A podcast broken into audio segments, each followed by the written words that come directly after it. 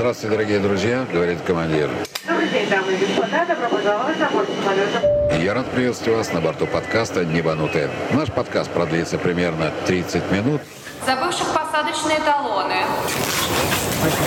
Просит пройти в зал регистрации. Стойка номер... А сейчас устраивайтесь поудобнее. Мы приступаем к прослушиванию. The estimated time of departure is 11:40 p.m. Здравствуйте, уважаемые друзья. С вами снова подкасты «Небанутые», ваш бессменный ведущий Алексей Кочемасов. И мы продолжаем разговоры э, с командиром Boeing 737-800 Дмитрием Копосовым. В прошлый раз мы остановились на том, что мы прилетели в Бергамо. Прилетели мы с вами в какой-нибудь аэропорт Бергама на 30 минут позже. А у нас через 10 минут вылет. А вот как быть тут? То есть за 10 минут мы не успеем с вами высадить и посадить пассажиров. У нас появляется слот-тайм, да, ограничения. Как вы боретесь со слот-таймами? То есть Да. с тем временем? И расскажи, Ну, давай, да, вообще, как- в принципе, что такое такое слот? слот-тайм, да. Сейчас вот э, лето наступило, плотность перелетов э, в западные и южные районы Европы, то есть в отпускные, увеличилась, появляется так называемый слот-тайм для вылета. Даже если мы вовремя прилетели в аэропорт назначения, ту же Жирону, Барселона, либо итальянские аэропорты. Чаще всего сейчас по лету, по прилету нам определяют время вылета. Причем оно чаще всего не совпадает с нашим запланированным временем вылета на время от часа там, до трех. Это время называется слотом для вылета. Что такое слот? Это определенный промежуток времени, в который самолет должен произвести взлет. Щель. Откуда он возникает и почему мы не можем вылететь по расписанию, хотя по расписанию нам позволяет и время подготовки самолета, и, опять же, есть же заявка на наш перелет именно в э, время расписания, все хорошо, казалось бы, а нам сдвигают вылет. Происходит все это очень просто. Вся Европа, все воздушное пространство над Европой контролируется организацией, которая называется Евроконтроль. Да, единым диспетчерским центром. Да, потому что стран очень много, и передавать самолеты, движущиеся через эти страны, было бы слишком часто. Мало того, это единый центр управления. Напряжно, да, Единый. то есть разделять стоит один, условно говоря, гигантский компьютер, который распределяет нагрузку по всем трассам. Нагрузка это не беспредельно. Между самолетами на трассе должно быть определенное расстояние. Между самолетами по вертикали должно быть определенное расстояние. И плотность воздушного пространства уже не позволяет вместить все желающие пролетающие самолеты. Мало того, есть расписание, которое составляется с учетом вот плотности воздушного пространства. Но кто-то прилетел вне расписания. Где-то встал огромный грозовой фронт. Все его обходят через соседние сектора. Соответственно, соседние сектора перегружаются. И, соответственно, возникает напряженность в воздухе такая, что каким-то самолетам вынужденно отказывают во взлете вовремя. Причем э, не надо думать, что отказывают именно вот там лоукостерам или российским авиакомпаниям. Ничего подобного. Чартером, да. Да, или чартером. да. Э, Ничего подобного. Отказывают всем, и регулярным, и великим, и маленьким. Что происходит? Победа, к примеру, должна вылететь из Барселоны ровно там в 12 часов дня по местному времени. К этому моменту в том секторе, где мы должны пролетать через час после вылета, прогнозирует компьютер пробки. И компьютер принимает решение, что у нас нет смысла запускать в эту пробку и еще более усугублять положение. И он переносит нам вылет на то время, когда компьютер спрогнозировал даже в самом тяжелом секторе, который мы будем пролетать, свободное движение. Это время, я говорю, бывает там и час, и два, и три. Как правило, мы об этом узнаем после посадки вот в аэропорту назначения в той же, условно говоря, Барселоне. Нам говорят, ребята, вы должны были вылететь в 12, до 12 осталось 40 минут, вы успеете посадить пассажиров, да, вы молодцы. Но вы отсюда вылетите только в 2 часа. То есть через 2 часа от назначенного времени. Это называется слот-тайм. У вас слот 2 часа местного.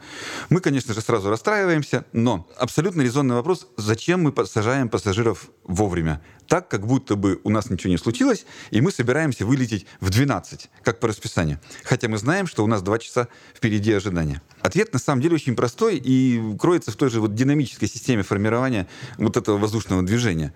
Она постоянно меняется. Как только мы посадим пассажиров и закроем двери, мы сразу же выходим на связь с диспетчерской вышкой и говорим, ребята, у нас все готово к вылету, мы можем вылететь в течение пяти минут после того, как вы нам дадите добро, И, пожалуйста, пошлите телеграмму в Евроконтроль о том, что мы готовы к вылету. Радиомессидж, так называемый. Да, please send radio message. Э, Можно еще добавить сэр жалостливым голосом, но, как правило, не влияет. Э, Далее что происходит? Диспетчер посылает телеграмму в Евроконтроль, говорит, победа номер такой-то, готовы вылететь из Барселоны по первому вашему зеленому свистку. Те ставят нас, условно говоря, в лист ожидания, да, в очередь. И как только какой-нибудь самолет отказался от вылета, либо проворонил, причинам проворонил проворонил свой свой слот, слот, да, либо свое расписание, освободилась дырка. Тут же компьютер нас продвигает в очередь поближе-поближе, и доходит наша очередь, и нас засылает э, Уже в чужой в слот. освободившееся время, да, в чужой слот. Почему так важно быть готовым? Потому что нам дали добро, через пять минут мы взлетели. Это условие такое. И порой происходит так, что слот, который дают через три часа после вылета по расписанию, плавно сокращается до 40 минут всего. Я часто объясняю это пассажирам, когда они говорят, ребята, вы нас зачем посадили-то? В самолете сидеть? Или в аэровокзале? В аэровокзале там хотя бы кондиционеры, там э, ну, плюс, плюс 25, там комфортно. У нас в самолете, конечно, тоже кондиционер. Но когда 189 человек просто сидят плечом к плечу, И дышит. это, это конечно же, их Напрягает. даже раздражает. И не летят. И не летят, самое главное. Они говорят, ну вы же знали, что вы нас посадили? Мы бы сейчас в duty-free бы благополучно пили бы кофе. Ну да. Но вся, да, проблема Или именно чай. в том, что за 3, за 5 минут мы их потом не посадим. Да. А вот, кстати, вопрос, да, тоже часто жалуются пассажиры, прибегает за самолет, да, да самолет-то еще вот у вас стоит у гейта, там у трапы там все еще подогнано, он еще будет стоять 40 минут, а меня уже не берут на лед. Почему, да, я же такой секой. Как это происходит? Почему? Вот прибежал на рейс, посадили, а самолет только через час полетит, например, да, то есть уже все борту- на борту пассажиры сидят, багаж загружен, все, но еще вылет через час, а его уже не пускают. Да, потому что взлет самолета в 12 часов дня, пополудни, что называется, начинает обеспечиваться примерно часа за два до этого. И все этапы, которые проходят с 10 до 12, они все необратимы. Когда вот фарш невозможно провернуть назад. Да, да, Этапы эти включают регистрацию, сдачу багажа, э, проход безопасности в стерильную зону, Ну да, все службы, соблюдение мер таможня, безопасности, граница, да. погрузка багажа в самолет, заправка топлива. Всё, всё, всё. Полностью. И все это документально, И всё это- документально регистрируется. Все это заканчивается вылетом в 12. А есть еще такой этап, как посадка. Посадка пассажиров в самолет. Как правило, она заканчивается за 25 минут до назначенного времени вылета. За 25 минут 0,0 секунд. 0,0 секунд, это очень важно. Закрывается посадка. Это вот очень важный и значимый этап. За 25 минут посадка закрывается, потому что за 25 минут начинается действие по подготовке конкретного самолета с конкретным количеством пассажиров и багажа. То есть вот двери закрылись на посадке, вот возле гейта, закрылись двери за пассажиров 25 именно. минут. И дальше заворачивается следующий механизм, раскручивается следующий маховик. Документы по определенному количеству пассажиров. Э, Считается масса, считается количество их багажа, высчитывается центровка самолета. То есть э, то, что очень важно для обеспечения безопасности на взлете. Вот центровка, расположение центромат. Да, когда действительно спрашивают пассажиры о том, что да что один пассажир повлияет на центровку, по влиянию на центровку, да, пассажир в самолете не повлияет. А для расчета центровки именно сколько пассажиров находится всё документы, на борту, да. да, сколько багажа загружено в какой багажник, как это все распределено, и это все высчитывается и рассчитывается. Действительно так и получается, что когда программа завершила посадку пассажиров, а это все компьютерные да, программы, даже неважно, компьютер, не компьютер, даже как наши бабушки и дедушки на регистрации ставили подпись о том, что посадка закрыта, документы уходят на расчет. И Всё. поэтому, нажав кнопку Enter в компьютере, назад пути больше нет. И не потому, что они плохие, на регистрации тетки стоят и дядьки, да, которые Злые, там да, не злые, пускают. не пускают, а просто потому, что уже нет никакой возможности. Потому что маховик крутится, его Да. не остановить, его не раскрутить назад. Э, нельзя отмотать вот это время. При- прибежит человек через две минуты, скажет, вы меня забыли. Ему скажет, дружище, извини, все. Посадка пассажиров окончена. Да хоть три шага до стойки Хоть три регистрации, шага, да. То да. есть, если кнопка Увы. Уже была нажата, то все закончилось. Э, Если, если мы начинаем отматывать назад, опять открываем регистрацию, опять досаживаем пассажира, опять выпускаем все документы. Эти же документы в исправленном виде рассылаются в десятки адресов. Ну, опять это- это Э, время. Причем и по России, и по зарубежью. Проходит время, мы начинаем опаздывать. Как только мы начинаем опаздывать, авиакомпания начинает платить лишние, причем очень большие деньги. Даже просто за опоздание на территории данного аэропорта, из которого он еще не вылетел. Потому что оговаривается время нахождения самолета возле гейта, к примеру, потому что количество гейтов и количество парковок всегда Ограничено. ограничено. Прилетает самолет по расписанию, его место возле гейта занято. Что делают? Самолет стоит И ждет и молодец. ждет, да, пока этот самолет, который занимает его место, отгонят, А ему, и да, ему дадут разгрузить пассажиров. Все это тянет за собой, вот как э, узелок за узелком, тянет за собой опоздание к следующему рейсу. А дальше уже компания несет не только денежные, финансовые, но и репутационные убытки большие, чем один-два человека, которые пришли не вовремя на посадку. Вот и все. Поэтому человек, опоздавший на одну, даже на две минуты, чаще всего до посадки не допускается. И никаких обид. Говорится, извините, это бизнес. Ничего личного, да, просто бизнес. Да, действительно, это так и есть, потому что это как у нас, да, скорость принятия решения. Достигнув этой скорости принятия решения, ты уже не можешь остановиться на полосе, только взлетать, да, то есть тебе путь назад отрезан.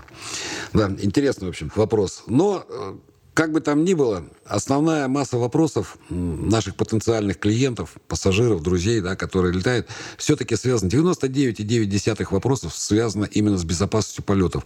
То есть возникают вопросы, часто очень возникает вопрос, а какой у них парк самолетов, старый или новый? А у них летчики хорошо подготовлены. Ну, мы прекрасно все понимаем, что все связано с информацией, да, то есть э, те компании, которые имеют хорошие финансовые средства, они себя очень хорошо рекламируют, а если это еще и не ограниченный, да, финансовый, так сказать, поток, можно рекламировать, а компании чартерные, маленькие авиакомпании, не имея таких средств, и они не могут так себя преподнести, рассказать всю правду о себе, что называется. Но э, у людей, естественно, складывается определенное мнение свое. То есть вот в этом парке самолеты новые, значит, они безопасны. А вот в этом парке самолеты старые, то есть они там все время там разваливаются, что-то у них гайки откручиваются, ржавеют, там Скрипят. еще скрипят. Летчики у них там небритые ходят, да, они там недоученные, переученные. Как с твоей точки зрения влияет возраст самолета на безопасность полетов? Ну, ты же знаешь, да, прекрасно, что есть статистика. По количеству отказов на единицу, там на 10 тысяч часов налета, абсолютно новый самолет и там самолет с возрастом, с возрастом. Есть небольшой всплеск отказов в самом начале эксплуатации самолета, как, как нового автомобиля. Как и у нового автомобиля. Ну, типа детских болезней, скажем так.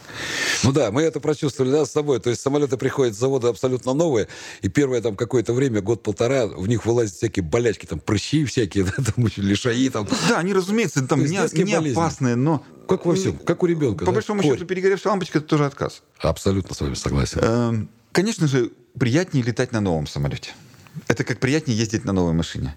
Но надо понимать, что если автомобиль, ну, самолет, разумеется, да, если самолет получает хорошее обслуживание, если за самолетом следят умелые и умные руки, то этот самолет абсолютно безопасен для полета, независимо, практически независимо от возраста. Мы же знаем примеры, когда э, летают он, наши старички, и Ан-24, Ан-26, и Ил-18, и безотказно абсолютно летают. Да, и самое интересное, да, когда вот говорят, да вот у нас там хлам ржавый, там, я говорю, а вы ничего, что там в Соединенных Штатах, ну, мы же Да-да-да-да-да. показываем, да? Я говорю, ничего, что там самолеты 40-х годов. В смысле? Я говорю, ну там DC-3, Дугласы летают. Да. Они перевозят людей, еще где-то еще то летают.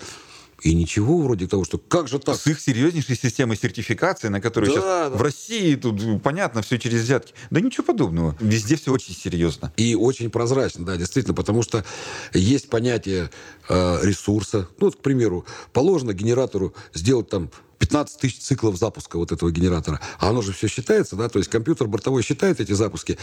И по достижении 15 тысяч этих запусков, там EPU, да, вот этих наших, или там генераторов каких-то, подошло время 15 тысяч, работает EPU дальше, не работает, его снимают и ставят абсолютно новое, это да, встроенная силовая установка, которая маленький Да, двигатель Air вот, Power в, Unit, как в хвосте самолета. Мало того, э, многие агрегаты, что называется, стучат сами на себя. То есть двигатель, выработав определенный ресурс, на некоторых самолетах направляет смс-ку производителю, ребят, меня тут эксплуатируют Хорош, да, уже. сверх меры.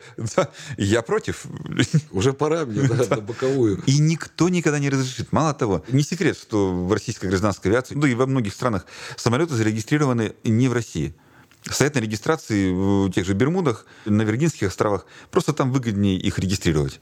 Это приводит к тому, что авиационные власти той страны смотрят за состоянием наших самолетов, которые, мы эксплуатируем. Их Да. самолетов, которые мы эксплуатируем. Да, да, да, да, да. Авиационные власти той страны, даже не российские. Российские тоже имеют право это контролировать и Ну, так же делается. То есть, если, допустим, мы поставляем... Вот идет перекрестный контроль рубеж, постоянно. которые берутся в лизинг, у нас самолет не покупается, Да. там, которые берут лизинг. Ну, сейчас будем говорить, что больше 90% всех мировой авиации, они Находятся в в лизинге, да, находятся. То есть, очень мало в мире компаний, которые могут действительно купить самолет. Ну, если стоимость аэроплана там 150 миллионов долларов, да, а им нужно 10 штук, можно представить какие-то сумасшедшие деньги. На самом деле это, это разде- разделение труда. Просто кто-то умеет производить самолеты, кто-то имеет деньги, лизингодатель, кто-то умеет управлять авиакомпанией. Кто-то умеет эксплуатировать самолеты, вот как наша, к примеру, авиакомпания, которая за прошлый год там стала чемпионом в мире по... Да, кстати, мы же от Боинга получили Медаль. благодарность, да, грамоту, там, переходящее красное знамя о том, что мы самая эксплуатируемая компания в мире, которая эксплуатирует... Эксплуатирующая, да. Эксплуатирующая, да, компания в мире, Боинги. А вот смотри, бывает такой момент. Вот прилетели мы с тобой в какую-нибудь там тьму таракань, да, неважно куда, прилетели, у нас перегорела лампочка. Ничего сложного, абсолютно никакой не опасный отказ. Ну, чтобы было понятно нашим слушателям, для каждого самолета, для каждого типа самолета, абсолютно в типе, существует определенный перечень неисправностей, с которыми он может летать и с которыми он не может летать, которые могут оказать влияние на перелет, а которые в принципе не оказывают. Ну, чтобы было понятно, если перегорела лампочка в туалете, допустим, понятно, что это влияние никакого В абсолютно конце концов, на ощупь нормально. да, то есть на ощупь руки помыть всегда можно. Поэтому, если мы говорим именно о перечне отказов, с которыми разрешен вылет, то мы приходим к тому моменту, что прилетев в какой-нибудь аэропорт, транзитный, да, откуда мы должны либо продолжить рейс там до обратного аэропорта или еще куда-то дальше лететь, и вдруг у нас возникает какой-то отказ. А они же тоже делятся. Понятное дело, что если у вас отказал двигатель, то мы никуда дальше не полетим. Но есть такие отказы, которые при определенном наземном обслуживании позволяют нам вылететь до базы. Допустим, опять же, та же самая вспомогательная силовая установка. Не работает она, прилетели, а она у нас не запускается. Да? То есть мы не можем запустить двигатели сами от себя. Нам необходим наземный источник. И тут начинается согласование какое-нибудь. Это все инженерные вопросы, чисто технические да, моменты. Мне вспоминается всегда фильм «Робокоп», когда, помните, его восстанавливали после каких-то повреждений, у него там проценты в эти, в на дисплее в глазах там раз, и кто-то у него спрашивает, типа, ты как, мол, исправен? чувствую, да, как себя чувствуешь? Он говорит, исправность выше 93% считается полностью исправной. То есть 100% как бы в принципе не бывает. Согласен. Самолет состоит, я не знаю, из Миллион. сотен тысяч деталей, из которых какие-то являются критичными, а какие-то просто служат для ну, того же комфорта, комфорта пассажира. Резерва, да. Сломалось у нас кресло, спинка кресла там отвалилась. Можно с этим лететь или нет? Ну, конечно, можно, потому что нас Пассажира туда не посадим просто. ну, на коленке к соседу можно, в конце концов, к соседке. Или, ну, или, ну, Ну, это как неважно, получится, да. да, как Как, как- получится. как пойдет. пойдет, Кому как да. повезет. Конечно, мы просто возьмем на одного пассажира меньше. Вот и все. В то же время есть критические отказы, с которыми я, как э, командир экипажа, даже бороться не имею права. Я просто звоню в инженерный отдел нашей авиакомпании, говорю, ребята, вот случился вот такой отказ. Они говорят, записывайте в журнал, мы вам высылаем команду спасения. Ну, Вот там шпунтик и гаечка прилетают и чинят наш самолет. В том числе при помощи Боинга который присылает запчасти, необходимые в любую точку мира и так далее, и так далее. При любом отказе после посадки мы открываем вот этот вот лист отложенных дефектов и смотрим, можем ли мы с этим лететь и какие действия необходимо предпринять для того, чтобы мы лететь могли. Нас могут отказать, у нас четыре посадочных фары. Если одна откажет, можем мы лететь? Ну, конечно, можем. Если у вас в машине из четырех лампочек в фарах, вот у меня четыре лампочки в фаре, ну, в двух фарах, да, две по две. Ну да, у меня тоже 2106 вас, у меня тоже 4 лампочки. Да-да-да. Если одна лампочка откажет, можем мы ехать? Ну, конечно, можем. Конечно, можем. И вот это все описано в э, вот этом журнале, который называется «Лист отложенных дефектов». Ералаш. Минимум Equipment List.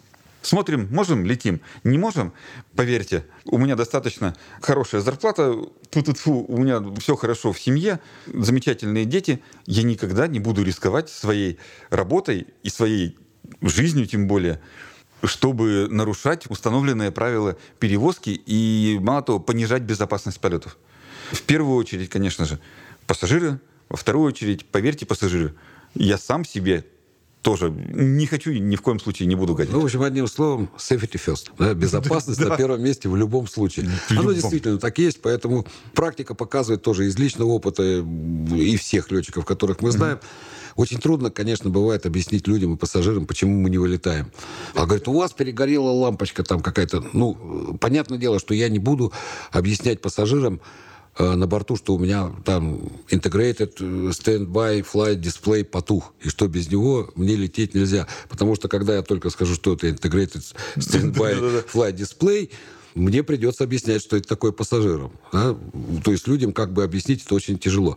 И поэтому, естественно, когда говорят, а, летчики скрывают, они не говорят нам на самом деле, что у них там все сломалось. Ну, иногда очень трудно объяснить. Ну, представьте себе там, хирург вдруг начнет говорить, вы знаете, в коронарном сосуде там что-нибудь какая-то хрень, да? Я даже не знаю, что такое коронарный сосуд. Конечно, очень тяжело, поэтому приходится людям верить на слово, командиру. Но нужно понимать, опять же, пассажирам, что просто так не отказываются от полетов. А они не хотят выполнять рейс, да, они не полетят никуда. Я почему коснулся рабочего времени? Плавно переходим к рабочему да, времени. плавно переходим к рабочему времени, потому что тоже бывает очень часто довольно часто такие моменты, когда э, самолет, прилетая в пункт назначения, вдруг объявляется задержка. Да, пассажиры сидят в вокзале. Причем задержка немалая. Да, и задержка может быть По очень 6, по большая. 8 часов. Ну, Да. как пример, существует э, определенное количество рабочих часов, которые пилот, ну, он же не рабокоп, да, у него там 93%, и он пошел дальше бесконечно работать. Человеческий организм ограничен. И поэтому у нас есть рабочее время, которое мы не имеем права превышать. Мы не имеем права превышать его как с юридической точки зрения, да, потому что это закон. Ну, дважды два четыре, и ты хоть как можешь плясать, а мне нравится пять, ну, тебе может нравиться все что угодно, четыре будет все равно, да, поэтому рабочее время конечно. И оно рассчитывается с таким условием, чтобы экипаж мог выполнить рейс и завершить его в аэродроме назначения, в аэропорту назначения, да, неважно там, куда-то мы прилетели, где-то закончилось, либо он вернулся в свой аэропорт, но рейс должен быть окончен именно в этот промежуток рабочего времени. Допустим, рейс Красноярск, который мы выполняем вдвоем, да, одним экипажем, командир, второй пилот, мы прилетаем в Красноярск, заправляемся и вылетаем назад. Наше рабочее время, так как ночной рейс, то есть 10 часов 30 минут. Две, две посадки 10-30, да. Да, две посадки 10-30 мы имеем право работать. Ты должен упомянуть, что в рабочее время входит подготовка к вылету. Нет, ну я говорю, это общее, да, это подготовка Это времени. это 40 минут как и минимум. после полетное тоже И там после полетное рабочее время, время. И вот мы прилетаем в Красноярск, то есть мы пролетели с вами уже там 5 часов, прошло у нас рабочее время, то есть половина, грубо говоря. Почему? Потому что мы прошли до врача, в смысле до вылета врача прошли, подготовили самолет к вылету, взлетели, полетели. То есть 4 часа там с копейками летели, да, 4.20, и 40 минут мы на земле еще были.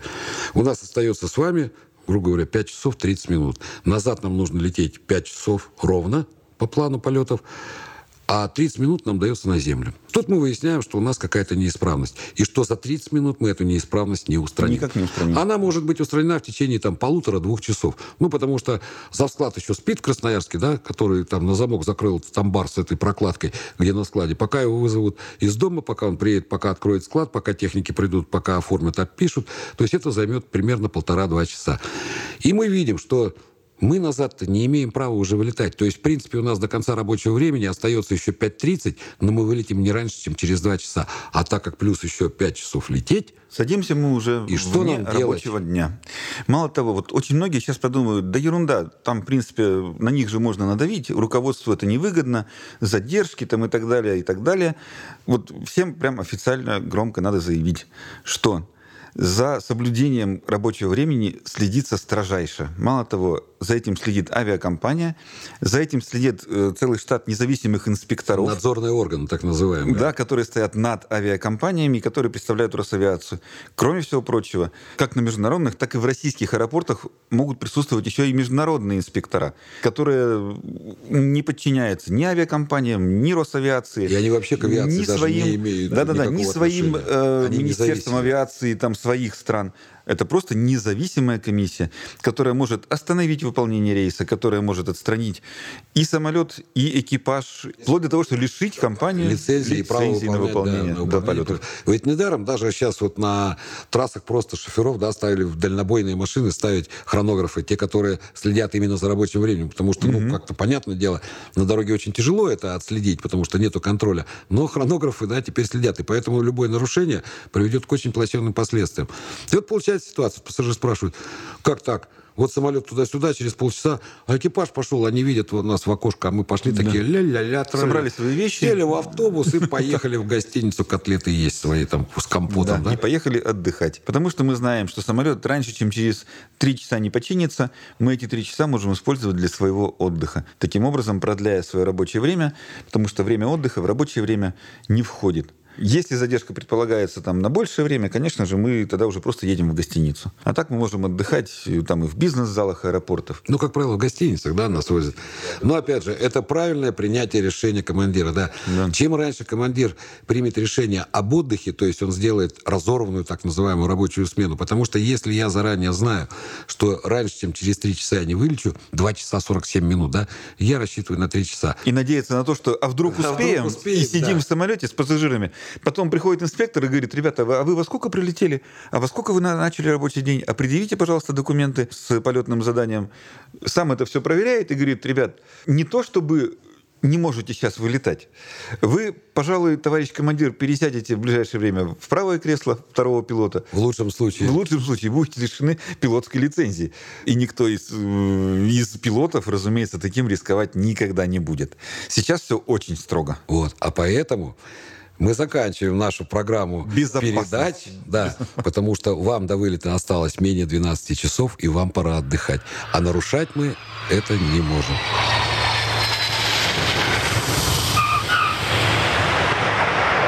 Дорогие друзья, говорит капитан, на этом наш рейс окончен. Спасибо, что вы были с нами. Подписывайтесь на подкаст «Небанутые». С вами был ваш летчик Леха. Всего вам хорошего. До скорых встреч.